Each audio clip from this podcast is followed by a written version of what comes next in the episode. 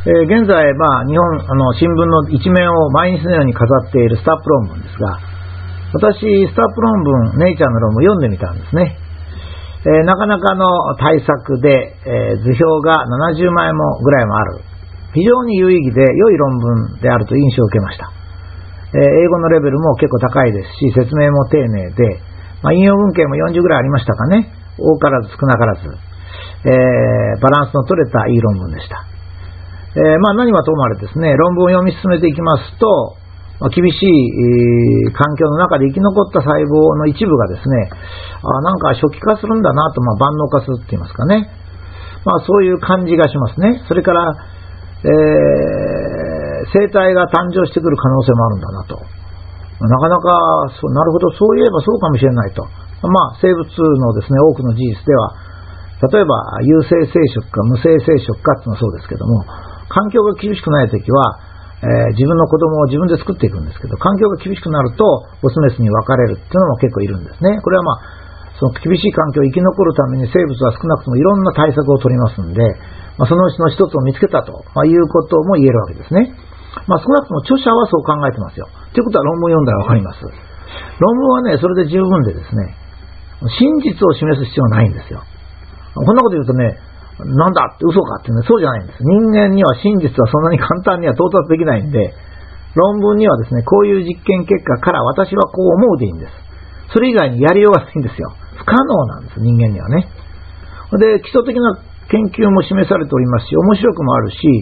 まあ将来につながる大きな可能性もあるという感じがしました。ですから、これならですね、ネイチャーの査読員は掲載するでしょうね。あの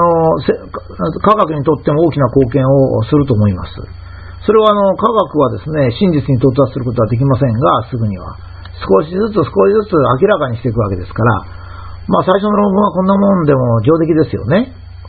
で、もう一つはですね、まあ、間違った写真というのが言われてますよね。あと加工した写真とかいうのが、私はね、読んでるうちには気がつきませんでした。というのはななじゅうまいぐらい写真があるんですが、えー、実は論文読むときにこうずっと文章を追っていってですね、ああなるほどなるほどと、あそういうことがあったのかと、で写真はフィギュアさんだと、さんの A とか、まあ、図さんの A ということですね。でその図のさんの A を見ると、ああなるほどなるほど、こういう図になったのかと言って読み進めますね。これ私は間違った写真が分かりませんでした。これ私が素人だから分からなかったんじゃなくて、専門中の専門である世界のトップクラスの査読員も分からなかったんですから、別にそれは論旨に関係がないんですよ。つまり今言われている に,さん 枚の写真が違っていても、この論文で示した真実は全く影響ありません。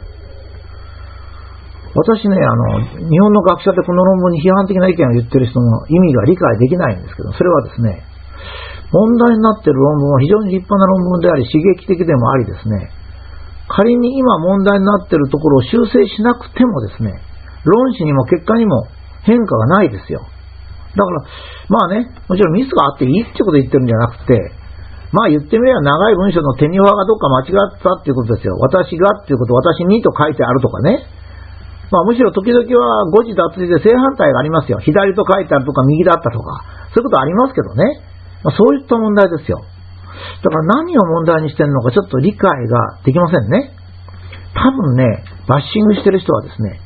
小保方さんとか笹井さんを再教育しようと思ってるんじゃないですかね。教育的見地から言えば、もうちょっと慎重に論文を書きなさいねと、非常に内容のいい論文なんだから間違っても図なんかをちょっと張り違えたりしない方がいいですよと、ななじゅうまいにいちまいぐらいいいでしょうなんて、そういうことじゃなくて、ななじゅうまい全部正しいの貼ってくださいねという忠告はありますけど、まあ笹井さんなどに再教育する必要はありませんからね、これはあまりにも失礼であります。あえて言えば、ちょっとね、親切に説明しすぎてるっていうところありますね。だから小さな欠陥ができた感じもします。っていうのは、私のようなベテランの学者ならですね、多分写真は半分しか出しませんよ。っていうか、もう に,さん 枚でもいいんですよね。驚くべき結果ですから、肝心な図をいちまいぐらい貼っときゃ何の問題もなかったんでしょうけど、やっぱり若い研究者はですね、私もそうなんですが、やっぱり説明したくなっちゃうんですよね。だからどうしてもあれこれと、このデータもこのデータもって出したがっちゃうんで、ななじゅうまいぐらいになっちゃったと、まあ、こんな感じなんですよね。問題はありませんよ。あのデータを多く出せば、あの危険なことが起こるんです。それはミスも増えるしですね、それから基礎的な段階では相反するデータっていうのがやっぱり出るんですよ。自分の考えていることと違う筋のやつが。それをね、別に隠してるわけじゃないんですね。論旨を通して論文を書くときには、相反するデータのある中で研究者はどう考えてるかっていうことが分かればいいんですよ。別にあの、読者はね、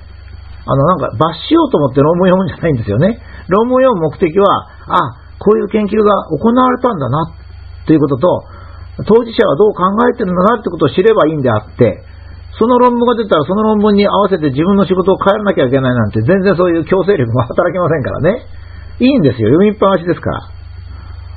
えー、もし全てのことが分かって論文を出すようでしたら、他の人はスタップ研究をすることができなくなりますよね。もう終わってんですから。しかも全てのことが分かるまで論文出さないと、一人の研究者が一生の中で出せるかどうか分かりませんからね。それからちょっと私が気になっているのは、記者会見の後ですね、スタップ論文細胞があれば OK だ、なければダメという議論が出てきたことですね。これはね、今問題にしていることと求めていることが違うんですよ。今問題にしているのは論文の書き方のことを言ってるんですよ。論文の内容を言ってるんじゃないんですよ。そのようにスタップ論文があれば OK、なければダメというのは論文の内容に関することですから、どっちをあなたは疑問に思ってるんだということなんですよね。論文の書き方に文句言いながら、論文は正しかったのかって言ってるわけですから、論文はもともと正しいんですよ。別に僕が読んだら間違ってないんですよ。ただ、論文の書き方に欠点があったってことはあるんですね。それからもう一つは、基礎研究段階ではですね、これまでの事実からどうしてもこう考えられるということを正しく研究者が推論してもですね、後に間違っていることがあるんです。例えば地動説ですね。ガリレオとかコペルニクスとかケプラーがてあの提唱した地動説。これはあの頃ロケットを宇宙に打ち上げて太陽系を自分の目で見たんじゃないんですよ、あれ。小さな望遠鏡で星の動きを見て計算してみると、どうも太陽がの周りを星が回ってないとつじつまが合わないということを計算ではっきり明らかにしただけですから、計算間違いしてたら違うんですよ。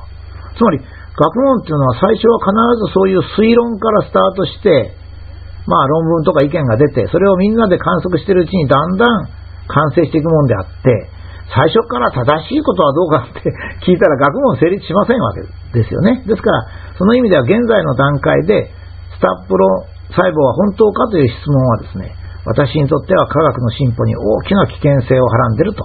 思って支持できません。